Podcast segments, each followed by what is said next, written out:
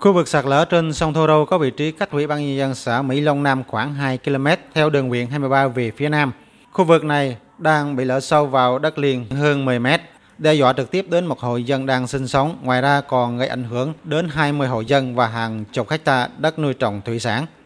Khu vực sạt lở trên bờ sông Vinh Kim có vị trí gần cống ngăn mặn Trà Va, cách cầu Vinh Kim trên quốc lộ 53, xã Vinh Kim khoảng 1,7 km về hướng Bắc.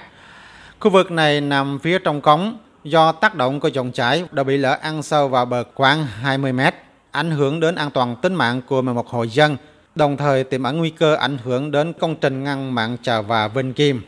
Còn tại kênh Mương Khai hiện đã xuất hiện 3 đoạn sạt lở với khoảng 100 mét làm ảnh hưởng đến tuyến đường giao thông huyết mạch của cả khu vực. Vị trí sạt lở đã ăn sâu nửa thân đường, khiến việc đi lại lưu thông trên tuyến đường này rất nguy hiểm. Ngoài ra, tại khu vực này còn có khoảng 35 hộ dân đang sinh sống, trong đó có một hộ bị đe dọa trực tiếp. Nếu không sớm có biện pháp khắc phục, những hộ sinh sống tại khu vực này có thể bị cô lập. Để hạn chế thiệt hại sự cố sạt lở tại các đoạn sông này, Ủy ban dân tỉnh Trà Vinh đã chỉ đạo Ủy ban dân huyện Cầu Ngang cấm biển báo, cảnh báo các khu vực bị sạt lở, thông báo rộng rãi trên phương tiện đại chúng về tình hình sạt lở để người dân biết chủ động trong sinh hoạt sản xuất và đề phòng nguy cơ rủi ro.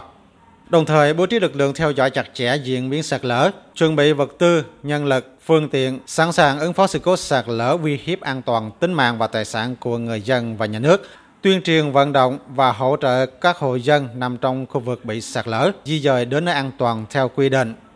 Sở Nông nghiệp và Phát triển Nông thôn phối hợp chặt chẽ với Ủy ban dân huyện Cầu Ngang, theo dõi chặt chẽ diễn biến sạt lở, sẵn sàng phương án ứng phó sự cố, thường xuyên cập nhật, báo cáo diễn biến sạt lở, đề xuất Ủy ban dân tỉnh chỉ đạo xử lý kịp thời, tổ chức khảo sát, tham mưu, đề xuất các giải pháp công trình và phi công trình xử lý sự cố này.